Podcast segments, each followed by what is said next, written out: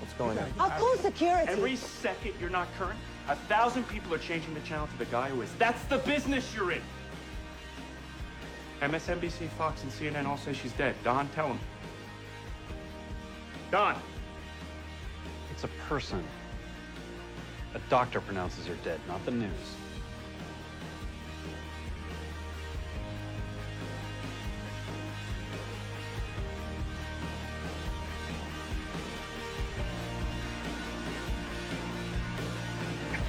现在大家听到的是我最喜欢的呃一部美剧，叫《The Newsroom》的一个选段。嗯，他报道了在二零，应该是说他重新啊编辑了一美国呃二零一一年呃亚利桑那州有一个叫做呃 Gabby Gilbert 这个女士受到了枪击，当时 NPR News 抢先错误的报道了这一位伤者已经死亡的消息。然后他又，呃，撤回了这条消息，因为这位伤者最后奇迹生还了。所以每一次，呃呃，每次我在非常沮丧的时候，我都会重新去看《New 的 Newsroom》重呃《Newsroom》拍摄的这一段，呃，这一段大概是讲的是作为一个新闻从业者的一个基本的底线，要尊重事实，要知道做任何的事情，我们面对的是人。然后这一段。呃，这一段的插曲是 Coldplay 的 Fix You，然后我想说的是，嗯，在二零二二年 Fix 我的是我们大院的邻居小伙伴。二零二二年三月三十日，在浦西封城前一天，我们小区出现了第一位抗原异常的，嗯。呃患者，然后突然进入了一个紧急状态，然后一切就从这个时候这个时间点开始，然后我们共同经历了这十几天，我们从互为，我们从我们从素未谋面到互相扶持，呃，今天我特别邀请到了我们北一的楼栋的小伙伴来参与这次节目，非常非常感谢各位来到 Free Talk，然后呢，今天。今天是一个非常特别的一个企划，嗯，大家都知道上海最近正在被整个这个疫情封锁着，然后这段特殊，我想我的初衷其实是想记录这次一个特殊的一个经历。然后我们楼呢，其实是我们小区最早被封的，正好是三月三十号，呃，这一天是非常紧急的一个状态。然后其实就是记录一下我们这十几天，我们是怎么从一一帮陌生人，然后突然。紧密的，天天在群里面，每天都见面，然后每次做核酸的时候，说不定还能碰头。对，嗯，那我作为呃四楼的代表，呃，我是马里奥，然后，然后我们现在欢迎三楼的代表来介绍一下他自己。啊，Hello，大家好，我是三楼的代表，我叫小丽，然后呢，我是从事公益项目的，我们的公益项目主要呃覆盖的是老年人。儿童还有残疾人和一些那个社区里面的一些工作，呃，这次疫情呢，我也是感触蛮深的，因为，呃，其实，在武汉的那个时候，上海也封过一阵子嘛，但是，呃，我大概只那个时候只在家没有超过一个星期，我们就复工复产了，但是这次在家 已经半个月下来了，所以确实感受也蛮深的，就希望今天。嗯，也有一些东西可以和大家一起分享，谢谢。好的，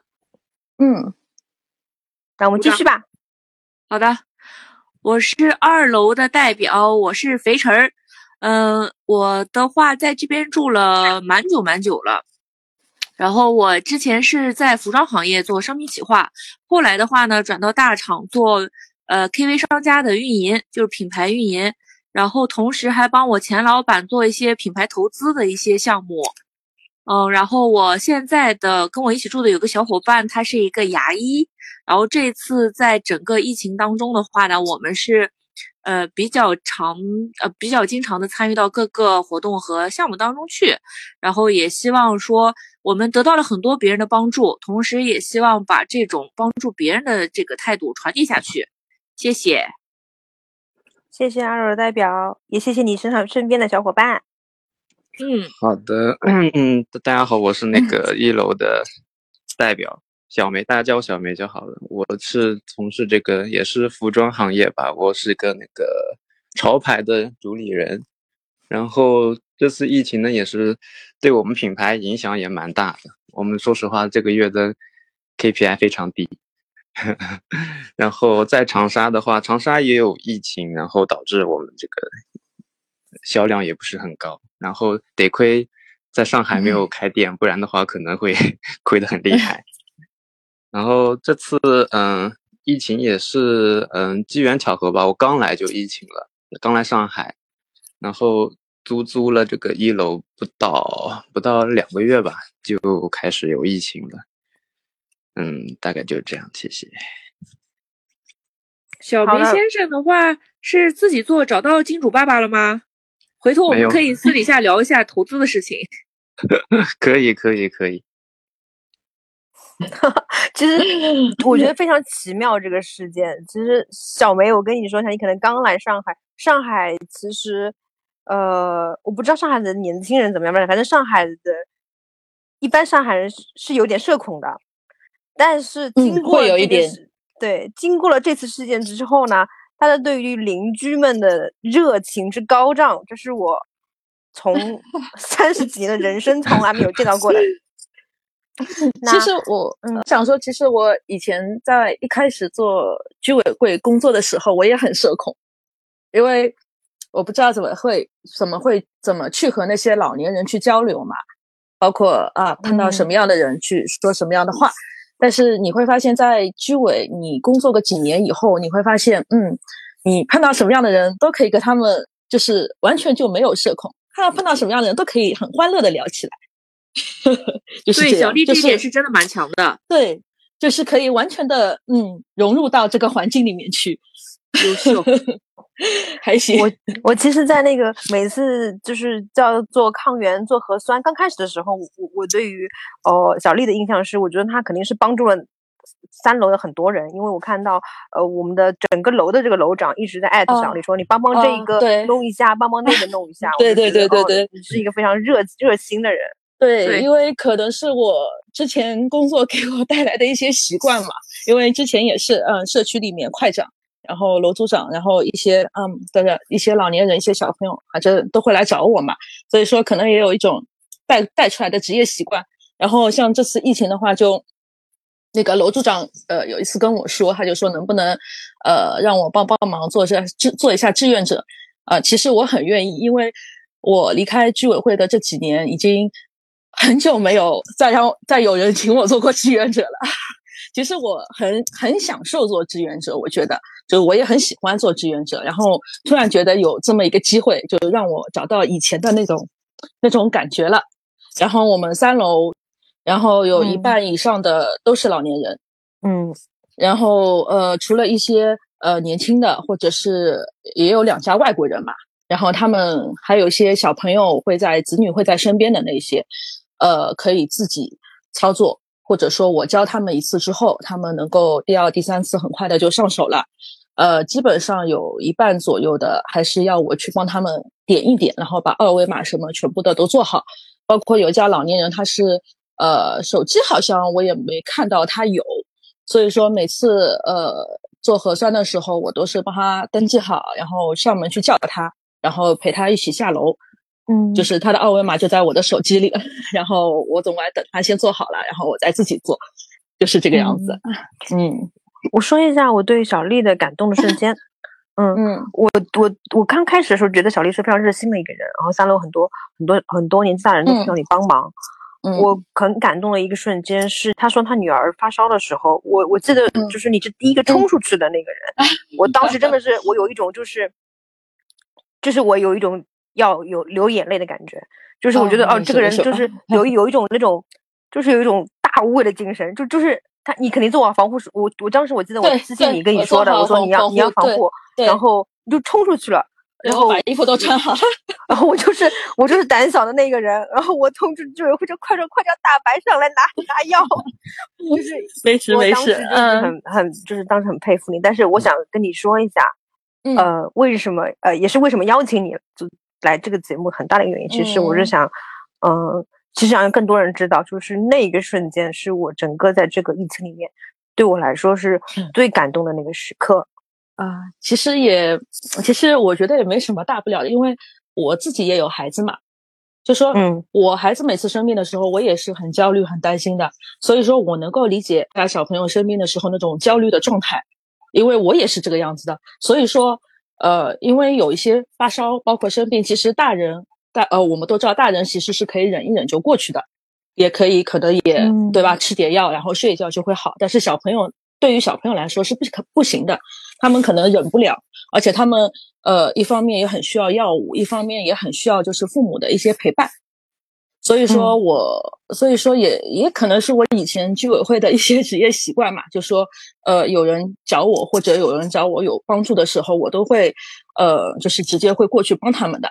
所以说我当时知道小红呃家里孩子发烧的时候呢，我觉得呃在我就是防护措施都做好的情况下，我是可以就是到楼下去把药给大白，然后让他送过去的。嗯，就是这样。之前感谢小丽。之前嗯小丽也说想那个，就是我被接走了，我的猫没有人喂的话，她也 说想来帮我喂一下 猫，这个其实也让我特别感动。小梅，你剧透了。对，因为因为我家也有一只猫，我本来想想，我又感同身受了一下。我本来想让想让二流代表说完再采访，先还是先让先让嗯嗯肥晨聊嘛。OK 嗯 OK，好 OK，OK，可以可以嗯，都挺好的，我觉得。二楼代表聊聊你。嗯，呃，我这个过程中，我我说一下我对你的印象，可以给你给你启发一下。就是我事实上在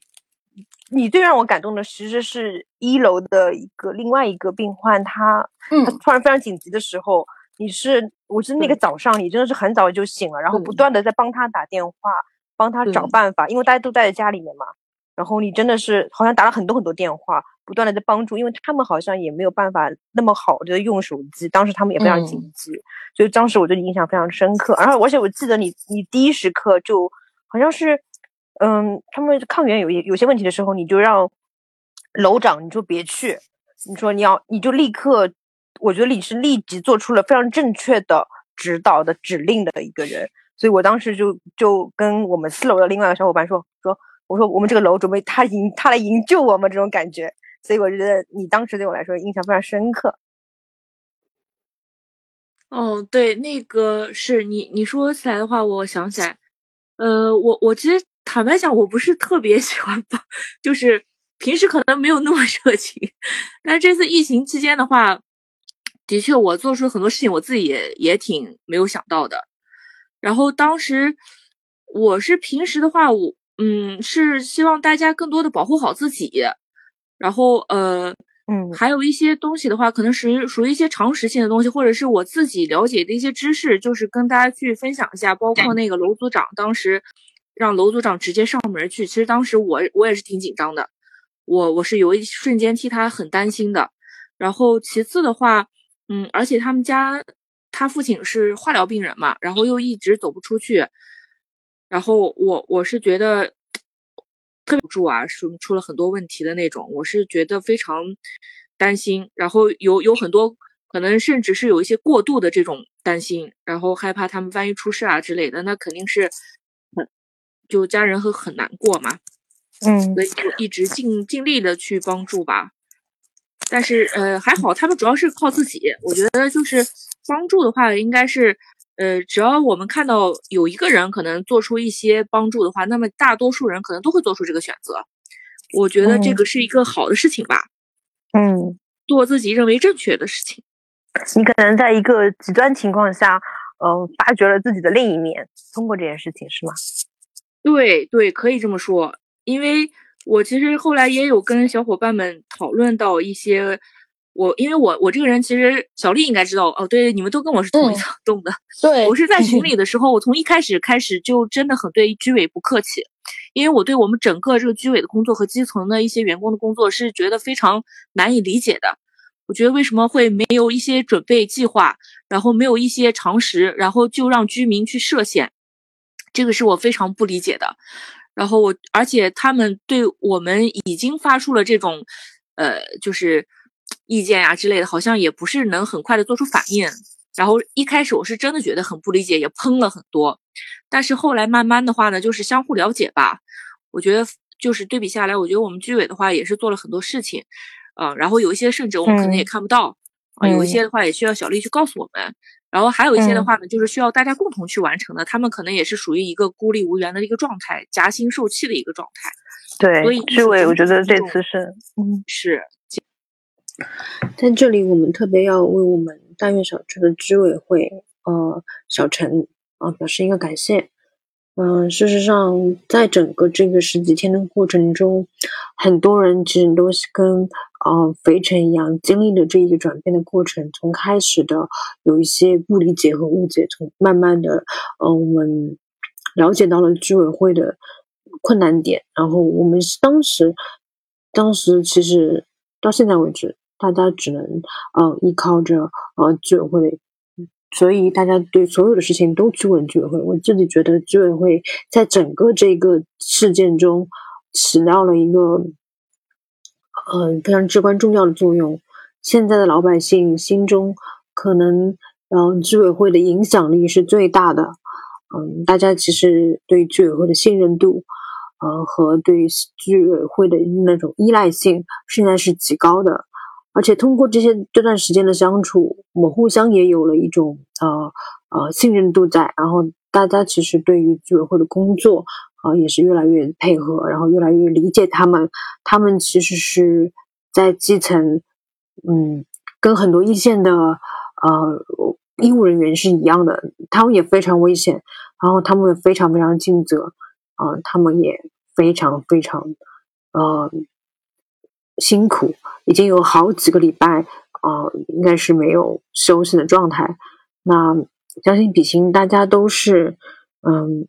都是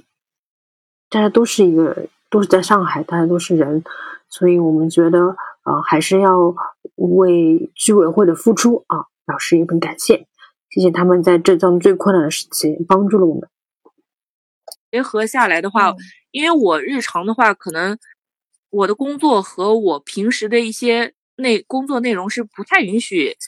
有太多的这种感性类的判断，可能更多的是要建立在理性的上面。所以我对一开始对幺三幺他们家的话，也是就是先看这个事情是不是有原因，或者是怎么样一个判断。我觉得可能不是非常那种。呃，就是会给到别人关爱的那种人。但是后来的话呢，我就觉得，其实你先走出一步，先给到别人关爱的话，其实你能收获，也能收到很多别人的好意，还挺意外的。你有没有特别自己 emotion 的，或者是呃就感动的那种时刻，在整个这个期嗯间？我觉得还挺多的吧，就是，嗯。呃，其实小丽的那个送药的那个事情，当时我也是很感动。第二个是杨爸，就是他送药的那家人，他是阳性嘛，那他其实是很担心自己会传染给周围的人，因为他周围有家人，还有旁边的邻居是老人家，所以他一直是非常希望自己马上被接走。坦白讲，这个事情上对我来讲是有两点的。第一个是我非常个人很害怕去方舱，我非常极度讨厌恐慌去方舱。所以我听到他说 他嗯愿意马上去方舱的时候，我是觉得，哎，马上去做出这种选择，选择的话，我觉得反其实对我来说还印象挺深刻的。而且他还鼓励大家去帮他打电话，我觉得他的这个那个责任感是，嗯，对我猜他是上海人，所以我觉得他是上海人的我母也觉得母子，对啊对 我也覺得你是上海人。嗯。是的，是的，嗯然后，然后我还要特别说一下，呃，肥城这边，我觉得你们给我感觉是做做风险控制，呃，做的最好的，因为每一次你们下楼要去拿东西的时候，做核酸的时候，你们会再次确认一下是不是轮到了你们，下面是不是没有人。然后我我其实，在四楼嘛，然后我会我会抓着四楼的人，我会不让他们下去。然后我会在四楼通报一下，然后这是我觉得我们是一个远程的 air fight，我不知道你理解我在说什么。好，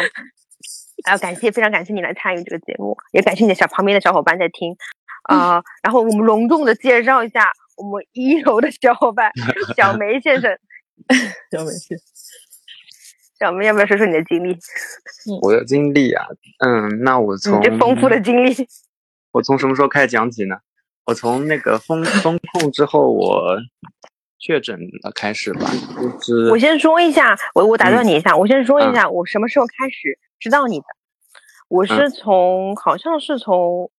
呃我们的楼长他，因为他是密接嘛，然后他他被他被就是等于说是我们这一楼都封起来之后，他他隔离了，他没有办法下楼做志愿者开始。有一天早上，我看到他叫你一个人去做核酸的时候，那个时刻我知道了你，你可以继续。对，那个时候我也感觉到了。我以为你是去做志愿者帮我们发抗原的。什什么时候啊？不，他那天早上去做核酸，被叫被早上，嗯，他那天单独被叫去做核酸的时候，我就觉得可能有蹊跷，可能他就是复查。对，我觉得他是复查，哦没想到，嗯，果然如此。对，我我单独我单独查了两次呢，因为我们不是混检嘛，然后当时当时我也挺担心的，然后他通知我要复查的时候，我就很恐慌，然后去去哦，他说是后来有一次他上门来给我那个测的核酸，然后测测完之后我就等等等了好久，就一直一直没有消息，后来直到有一天是我想想是几号。呃，几号我不清楚了，反正就是打电话告诉我说，嗯，很抱歉，你的这个核酸已经异常了，然后我们可能需要把你接走。然后当时把我吓坏了，因为我家里还有一只小猫嘛，然后据我所知，它现在好像怀孕了，然后 然后我非常担心。后来又出现了那个柯基被扑杀的那个事件，相信大家也知道了。嗯那个事情就是我超级害怕的，然后然后我就到处到处那个联系，嗯、那个寄养的地方，然后群里我也问过了，然后大家大家有都有给我出那个解决方案，我也蛮感动的。然后后来后来去找了那个幺幺八幺幺八的一个朋友，然后给他那哎个。幺幺八养狗，对我给他打了电话，然后，然后就是费了九牛二虎之力，然后把他送出，把小猫送出去的。嗯，因因为我不是阳性了嘛，然后嗯，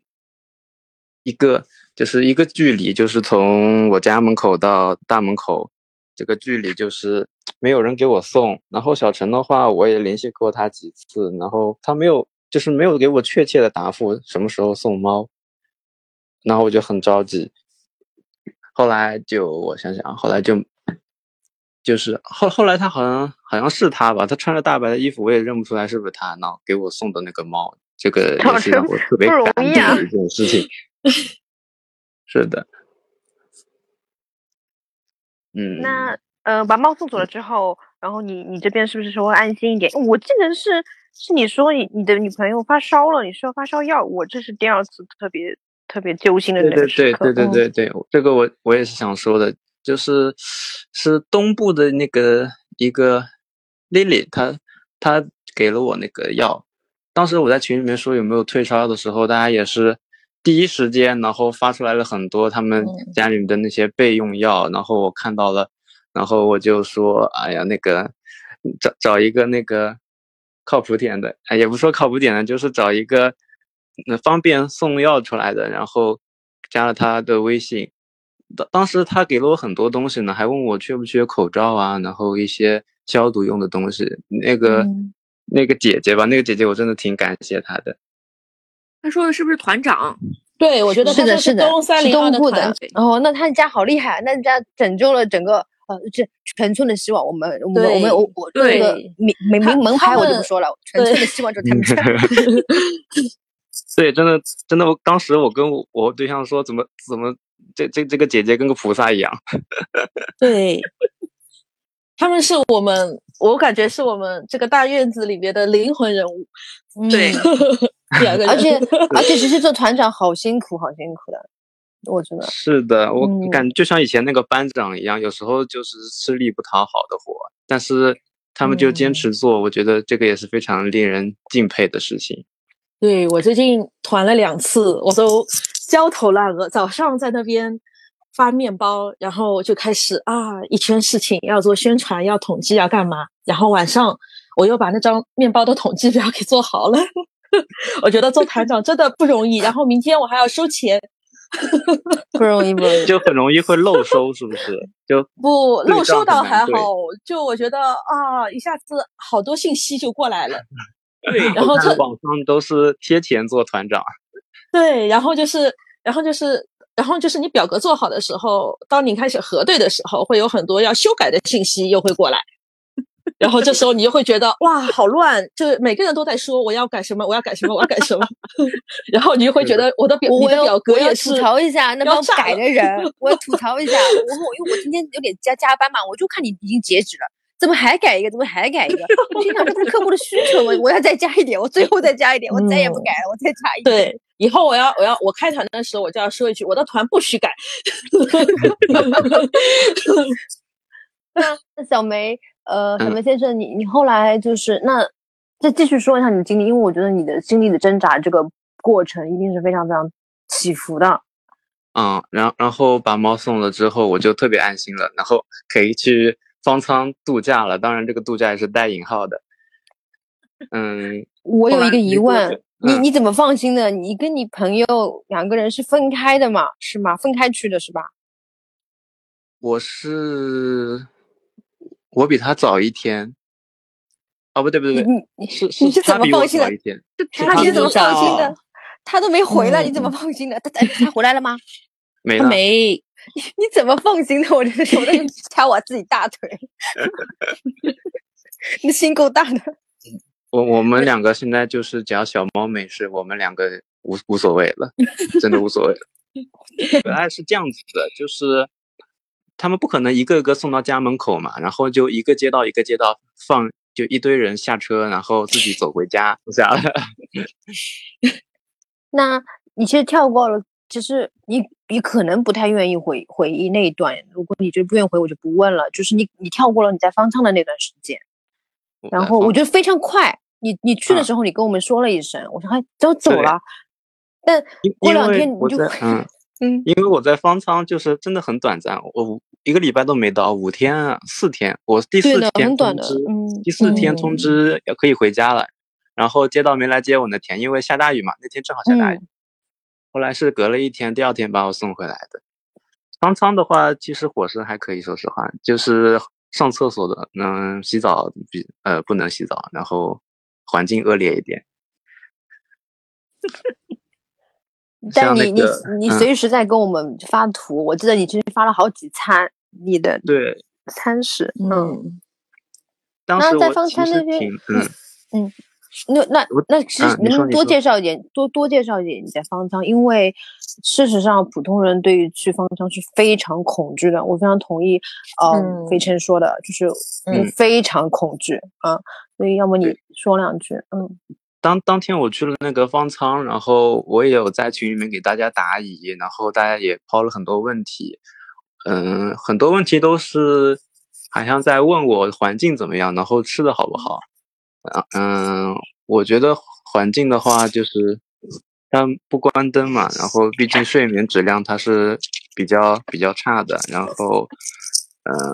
上厕所的话就一个卫生间嘛，然后大家一起用也非常的脏。然后伙食伙食的话，伙食的话确实有有肉有菜，挺好的。嗯，其他我感觉没什么诶，对我来说，嗯。那进去之后有些什么手手手续？然后你是比如说通过两次测试之后，几次测试之后通知你是可以呃回来的。嗯，三次吧。我我第一次去去了之后，当天是没有测，然后到了第二天，第二天开始测的，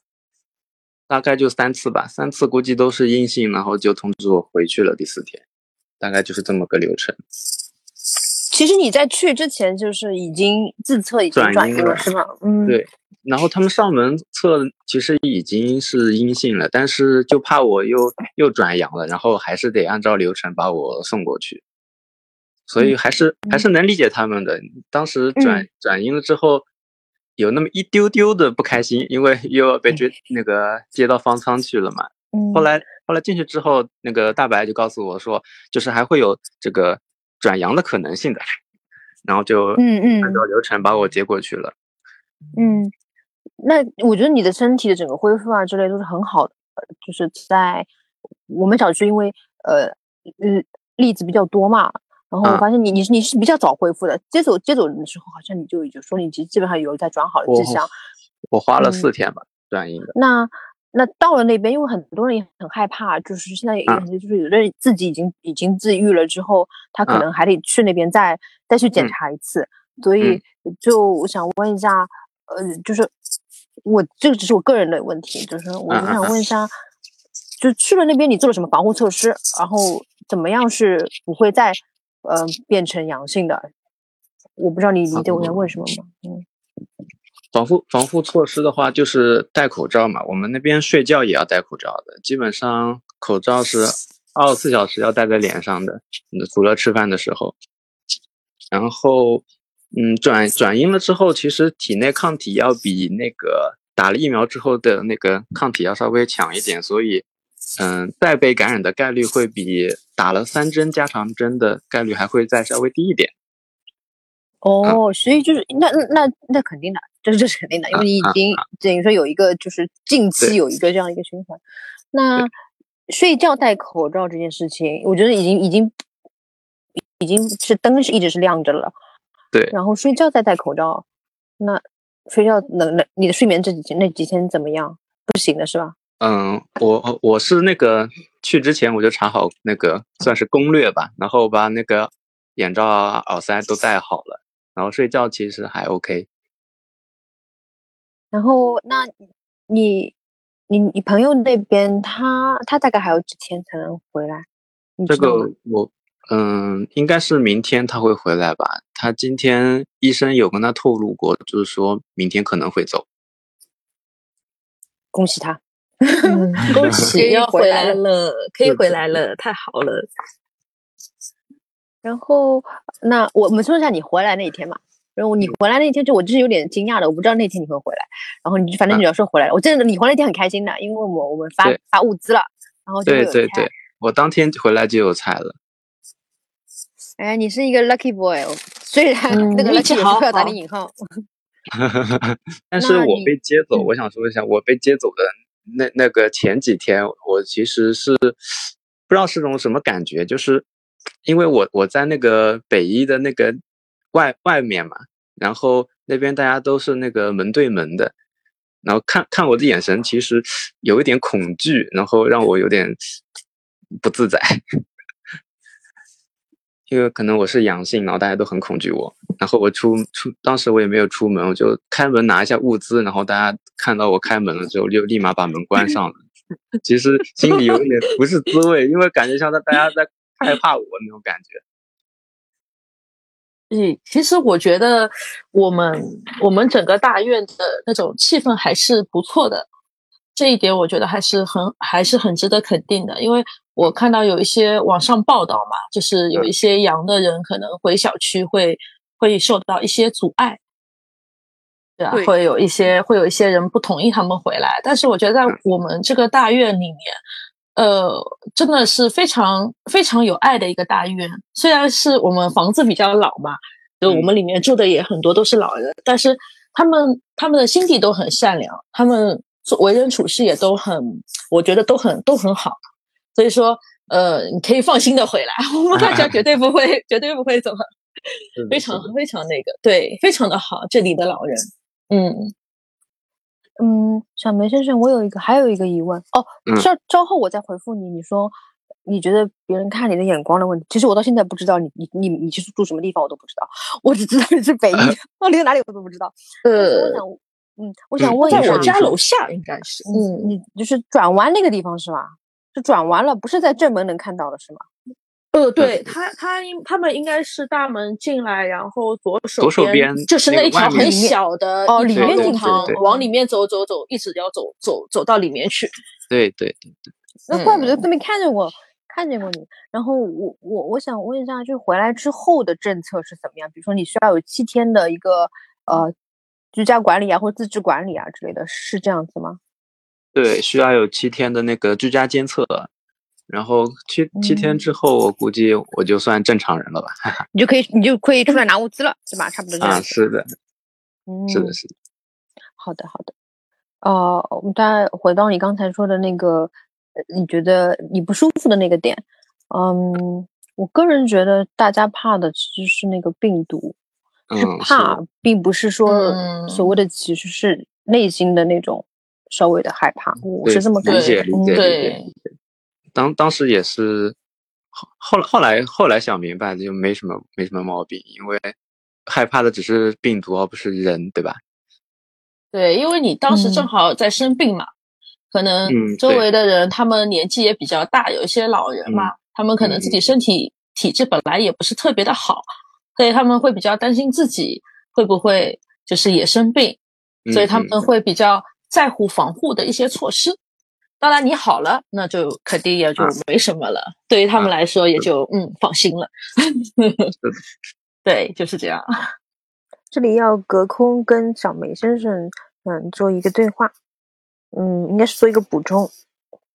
嗯，我想说，小梅先生，嗯，是第一个在我们北一群里面主动说明自身情况的，呃，呃，一个小伙伴。当时他的检测异常之后，他又做了一次检测，然后确认了，呃，病情。然后他在北一群里面，嗯，跟大家做了一个报备。嗯，当时我觉得他很勇敢，然后他每一天，呃，也会跟大家聊一下他自己的情况。然后几天之后，他自测就转阴了，嗯，然后他有一天，他突然说他要去方舱，那个时候我其实我就帮被他，应该是说突然紧又紧张了一下，嗯，一直到他很快就康复出院，然后回来了。我相我相信他的这一段经历，呃，肯定是，嗯，会给很多对于方舱有恐惧的人的一个相对来说一个一个解答。嗯，而且他乐观的一个精神，事实上是，嗯，可以消除一下大家对于这个病和对于去方舱的恐惧。当然，呃，谁都不愿意，或者谁都不想要得到这个病，谁都不想要去方舱。但我想通过小梅的先生的这个口述他自己的经历，嗯，他他告诉我们的整个过程其实是比较平缓的，嗯，他也没有展现出非常非常着急的时候。我想对于啊、小梅先生做一个远程的 respect，然后希望他早点恢复，然后他也答应了会继续做小区的志愿者啊，非常感动，谢谢小梅先生。那，嗯，小梅先生，我能多问你一句，嗯就是嗯当、当我们现在不知道解封是什么时候，因为其实我我个人觉得我们小区还是挺挺紧张的，这个气氛也挺危险的。嗯然后我记得，嗯，二楼代表有有跟你开玩笑的说，说你回来，我们这边还没解封。我当时真的觉得是个玩是一句玩笑玩笑话，我没有想到这是真的。所以我觉得二零二二年可能什么都会发生的，就可能我们小区其实说实话，我自己内心还觉得还是很比较严重的一个情况，现到现在为止也是这样子的。嗯那嗯，我有两个问题，一个问题是，呃，如果二零二二年再给你一次机会的话，你会来上海吗？啊、我肯定还会来上海的，因为上海它是一个真的是一个非常充满魅力的城市。然后我来了之后，我也是呃感受到了这个上海有当地有很多很多嗯大佬级别的这个设计师品牌，然后算是嗯我的标杆吧，所以我也嗯清楚自己这个品牌在这个圈内的这个嗯、等级，所以我觉得我能认识到这个这个这个这个这个还是蛮蛮不错的。所以你更喜欢，嗯呃，还是会还是会选择来上海？其实你觉得上海是一个对你来说有吸引力，还是一样有吸引力和有一个嗯机会的一个地方，是吧？对对对，那解封之后，我是这样觉得的，说不定大家还指望着你做志愿者呢。是解封之前，志愿解封之后，等等我出来了可以啊。解封之后，解封之后的话，你最想呃去上海玩的一个地方是什么地方？迪士尼吧，嗯那边嗯我也我也是一年嗯前去的了，想再去玩一次。主要是我最近刷抖音，就很多美食，我就是中国美食 太多了，我真的很想出去好好的大吃特吃，然后该旅游旅游，该吃吃。好的，我觉得你，我希望，我也希望这个愿望能够快点实现。嗯，如果实现不了的话，我觉得三楼的楼长会帮助你一点的，因为他来来来，我们家来我们家蹭饭，给你烧上海地道美食。你你们听我这个口音，你们觉得我是哪里人？啊，我听不来，我不太会听口音。我猜你是北京人，虽然你你没有儿化音，但我猜的。没事没事，我们卖个关子，我们下下一个环节吧。啊啊你卖关子啊！我天呐，啊，什么事？我还没反应过来。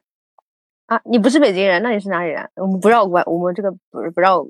关子，你说一个嘛啊。我我我是无锡人，无锡啊哦，那也蛮近，就是无锡那蛮蛮近的，对，很近。无锡就吃的上海旁边。更甜。对的，无锡小龙，无锡的那个小嗯龙汤团很好吃。我不喜欢吃上海的小龙汤面，我喜欢吃无锡汤团，就是无锡小龙，说错了，无锡的那个小龙很有点大大的，里面的肉很对多，它里面汤汁比较多。对，对欢迎你们来无锡玩。三凤庄的那个肉也好吃。我们以后去无锡就去小梅先生的家。哎，可以可以，我觉得就是这次呃封闭之后，我觉得突然认识了小区里面的人，我觉得特别特别的好玩，给我的感觉。然后呃，就是现在的到一个就是自由讨论的时候，你们可以随便想问什么，想问任何人都可以，就是你们随便都可以说。因为刚才大概介绍了一轮嘛，嗯对，我觉得这次反正疫情之后嘛，大家可能也是不能出去，所以很多是在线上进行的讨论，群里啊干嘛的。我觉得发现嗯很多隐藏的人，就是我好像以前都没有感觉到他们跟我出现在同一片小区，然后现在突然发现了之后还蛮惊喜的。比如说像那个，就是中国团长和那个哆啦 A 梦夫妇，然后我觉得他们是让我真的觉得很惊喜，因为他们 家整体来说就是装修啊、品味啊，然后还有他们一些善意，还有就是他们最开始做团的嘛，那所以我觉得都是嗯。非常让我觉得很很好的一点，因为我之前我感觉，嗯，还是大家还还还是处于各自找需求的状态，但是他们出现了之后，好像大家是比较统一了，有向心力了。然后第二个的话，我还发现一些小伙伴啊，嗯，年轻的还是不年轻的都有，然后他们会就是在那个群里集体的出没。二应该是住在我楼上的，之前的话，我因为是出 我上班是走的早，我见我见过你的，我见过你的室室友，但是我没有见过你。对我应该很少见 小区的人，坦白讲，我几乎我对小区的人就嗯没有什么印象的，而且我是早出晚归，然后经常出差，然后所以哦我都几乎不也不会打招呼，平时都是宅家里的。然后嗯我就这次会发现，还有一些小伙伴，他们就很积极的在那个团长的群里，然后就就帮助策划，有一个做策划的，之前也是做 merchant 的，就是做商品的，然后他也很帮忙出了很多规则啊什么的。还有东楼的小伙伴，还有北二的小伙伴，他们会下来嗯男孩子嘛，帮助搬东西。就我朋嗯友出去接东西的时候，就说很多男孩他们帮忙搬啊什么的，都是。对哦，我们北一好像北一好像缺缺男生，就年轻的男生好像比较少。好，好像这还真的是唯一的唯一的小梅先生他去方舱了，然后好不容易小梅回来了。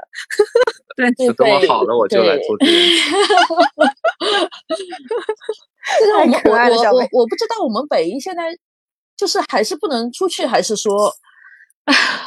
还是足不出户的那种吗？好像好像是嗯不能出家门吧？好像只有东部能出来，现在。其实只有东部可以出。东部。但北一这边的话，已经全部转阴了，应该就还蛮好的。我觉得北一的好像目前呃是。北一因为比封的比较嗯早，然后北一的这一点的自控力真的是非常强的，因为我们嗯。我们到到时候就当时我就说就打死都不下去那种感觉，就是就是下面确嗯。定没有人了，我们才我才会可能下去拿个东西啊之类的，就对就胆子这个这个是做了很，我觉得是，所以我一直对于肥城的那个风险管理能力就是非常敬佩的，因为我每次看到他每次说这件说这件事情的时候，我就觉得嗯有道理，就是应该这么做。对对，你们有没有觉得，其实大家在整个过程当中是慢慢慢慢开始转变的，大家都有改变。就一开始是第一例，其实第一例出现是我对门嘛，然后我跟嗯我的小伙伴倒就觉得还好，但是我们是当时居委也不告诉我们，然后我是听到声音了，在门外面，然后听到声音之后，他们上门检测，连测三次，就是过一个小时过来测一次，过一会儿过来测一次，连测三次都是就是两道杠，然后是你在群里面说的，我记得对然后就他是他，嗯 是，然后也没有人告诉我们，那我就觉得，我就听到二楼那边就是大爷大叔还在走来走去，你知道吗？还在聊天什么什么的，我就在群里面开始问小陈是不是确认了，是的话告诉大家一声，就是二楼讲讲道理来说，你不能再随便走了。对嗯对，然后一开始我就觉得大家好像其实没可能有也有距离吧，也没有那么感触没有那么深的。到后来第二例开始出现，然后大家开始慢慢转变，到后来楼组长啊，还有其他的老人开始也自己也很紧张，然后也开始注意这方面了。我觉得这是一个很好的转变，就大家该有这个意识了，就还大家都在变吧，好像。对，我记得一开始最最一开始提就是他们对面的这家人家的一个情况，然后我也是后来也就是因为居委会那个时候确实是没有说，然后我也是从二楼才知道，原来我们这边有一家已经中队长了。对，但是对对，但是所以说那个时候二二楼是把就是整个信息都是在我们群里面都、嗯都都告诉了大家，其实这是一个很好的很好的做法，嗯做到一个信息比较透明公开。是我们我们只说跟疫情和跟大家相关的信息嘛，就所有其他人问我是谁，然后 是多大年纪的时候，我是不回答的。但是他们问我是对对几楼，哎，几楼我会告诉，然后有没有出去，有没有戴口罩，这种我知道的我会告诉。那其他的什么年龄啊、人家工作啊什么的，我觉得跟我们疫嗯情不相关，就也没有必要去讲。但是相关的一定要告诉大家。还有一点，我觉得我们做的比较好的是，我这边的话，当我知道有滴滴的时候，我就把我们这一边的阳台给锁掉了，封掉了。对哦，对对对但是当时但是不知是谁，反正但是有人在群里在说。对的，然后但是北二到现在没有封掉，北二阳台阳台上还是会有人的，就他们还是上去晒晒被子吗？我不知道，反正有人走路啊之类的，我真的非常恐怖这件事情，我还是非常恐怖。但我跟我也跟小陈说，小陈也封也，他们好像门坏了，就没办法。啊，没办法锁起来，可能对对，还是会有人，我就觉得这件事情是无法控制的，就是觉得对我来说，是每走来走去也不太好。对但我，但是好像就是你没有办办法控制这个人，对，只要这个人戴口罩好像就 OK，我也不知道怎么办。但 whatever，就我这是这是我最害怕的那个时刻，就是看到阳台上有人，因为我其实，但是这件事情的确造成了我的我自己觉得就是那种那种精神压力是非常大的。我刚开始，我刚刚开始的我精神压力在于我要我要我要看住四楼的年年纪大的人，但是后来我发现，后来我发现我经过多次的努力，经过跟他们家人的沟通和跟隔壁阿姨的斗争，哎呀，好像这件事，好像这件事情好像慢就是出于慢慢慢慢变成一个习惯了。但是我觉得，呃，独居老人并不是说他防范意识弱，是真的年纪大了，他有时候真的是没办法，呃。控制住自己，他知不知道，他就是无意识，最后是不知道。但是我发现盯紧应该会好一点，而且有时候他开门，开门是为了礼貌，他想谢谢别人帮他送饭，那他不知道这个时候其实关着门说会更安全，对所以所以就是我我觉得我四楼这边会好一点，唯一的就是阳台阳台有点风险，其他就就还好。那我想跟你们说一件事情，就是我的节目会嗯一直、一直录制的，然后嗯我会我也会希望在真正解封的那一天，可以跟大家再录一期节目。好好啊没问题。很好啊。那这那是你们第一时候肯定很开心。那那那一期给你们给你留一个小时聊吃的，今天我知道没怎么聊吃的，那那一节是不是可以边吃边聊？也可以。有道理，有道理。但我我告诉你一个秘密，我的节嗯目没有进行过现场录制，你就知道我们有多 多社恐。啊不是，我们开玩笑，开玩笑，因为我的工程的跟不同的地方的人在沟通，所以我打电话和线上会议的呃时间会比较长，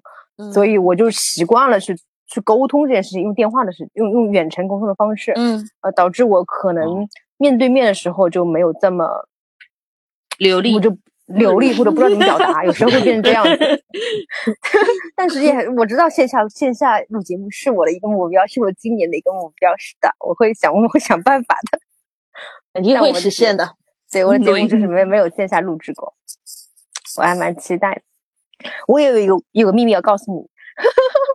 你会很你会你会非常惊讶的。真的好，你们先问，放心，这么长时间的这个空白，我会用 技术把它剪辑掉的，没有关系的。好像节目都是靠剪辑出来的，你们放心吧。你如果其他人没有其他问题的话，我要说一下，呃，我我我我要告诉你的一件事情，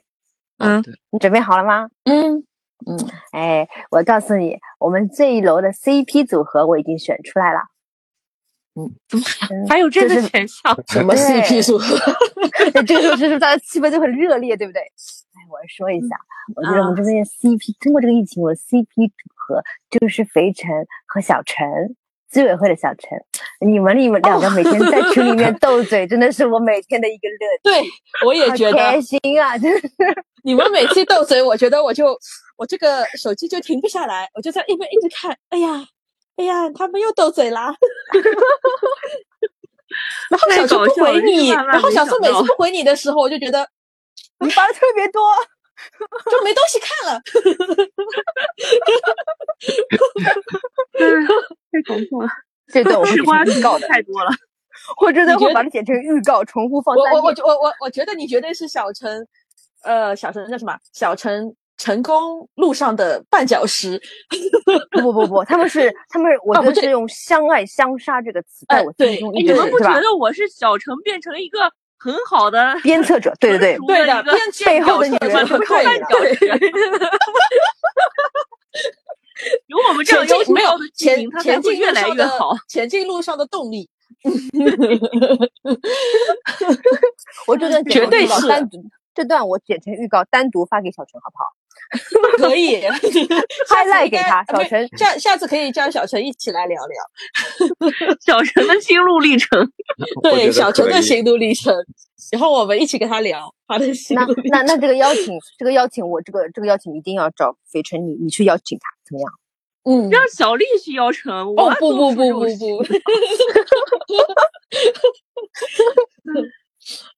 所以我我其实一直以为我楼下住的是一个人，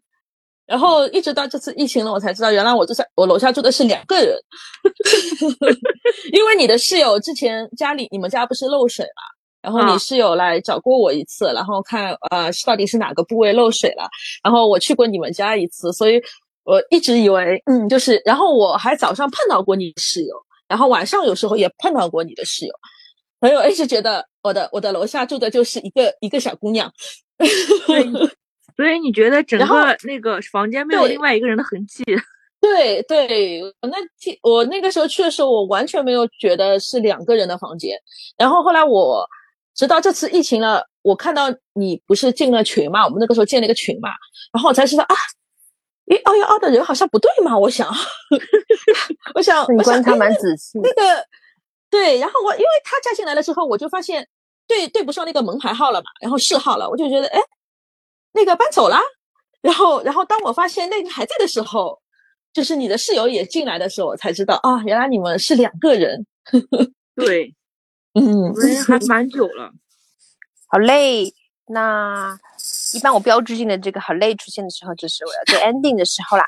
然后呃，非常非常感谢我们北艺的小伙伴，然后第一次参加录制，希望你们会也开心，然后有、嗯有任何分享的，唉，我还是很悲观的，我不知道后面会发生什么，所以呃，无论无论后面会发生什么，总归会解封的一天的。希望在解封的一天呢，我们可以有再有一次录制。好的，好好的，感谢博主给大家的这次机会，谢谢谢谢，感谢参与，拜拜，我停止录制了啊。嗯，拜拜。拜拜。我非常感谢北一的小伙伴啊、这次能够参与到这次录制来录制当中。嗯，事实上在呃封锁之前，我没有想到我身边我的邻居们是这么的有才华、有爱心、有勇气。你完全不知道你身边竟然围绕着这么优秀的人。然后事情发生之后，我们积极的呃配合防疫政策，我们呃互相帮助，然后我们想尽一切办法啊、帮助到需要帮助的人。然后我也非常希望，嗯、小梅先生，呃，也非常高兴小梅先生回来了，然后也非常，嗯、希望小梅先生会越来越好。感谢小梅先生，呃，分享了他在方舱的经历。我想这个经历应该会，嗯、消除很多人对于去方舱或者是对于这个疾病的一个恐惧。嗯，事实上，呃，我们依然被封锁着，但是我通过对于身边人跟身边人的不断的在聊天，呃，在感受他们的经历的时候，也对于啊、解封有稍微有了一点信心。呃，就在今天，呃，美团的一个外卖小哥，呃，做了一件非常令我感动的事。大体的就是我买了一个一箱牛奶，但是这箱牛奶在小在啊、小区中啊、找不到了。我当时在物资物资如此紧缺的情况下，我是非常着急的。这位美团小哥非常非常尽责，他回到小区跟跟特保一起帮我找到了牛奶。然后他打电话给我之后就离开了。过了几分钟，他又打了个电话给我，他确认我已经拿到了啊、这个物资，他才放心。他说他现在知道大家对物资都非常非常的紧缺，能买的东西非常不容易，他也不希望啊、东西找不到。我觉得他怎么说？这个城市有太多太多的人在为这个城市默默的在付出。他在外面每天如此如此辛苦，也冒着很大的风险，但是他为了这个城市的呃普通的人，嗯，能够正常的生活而在忙碌着，这是非常非常感人的。非常感谢你的收听。嗯，节目的最后，我选用了嗯 The Newsroom 同一个时间段，后来这个主播呃对于自己和对于新闻里人的整体的一个评价作为 ending。感谢收听。啊、那段文字里面，那段话里面有非常多的粗口，但的确表示了我现在心情。谢谢大家。You tell Leona that if she wants me out of this chair, she better bring more than just a couple of guys. That's exactly what I'll fucking tell her. I'm not fucking around, Charlie. Pete fucking Steele! Matt, I'm sorry. it's not your fault. I fucked everything up. It's gonna be all right. What the fuck is going on? You're a fucking newsman, Don. I ever tell you otherwise, you punch me in the face. Okay, but you're back in 30. Back in bed. Joey, just breathe regular.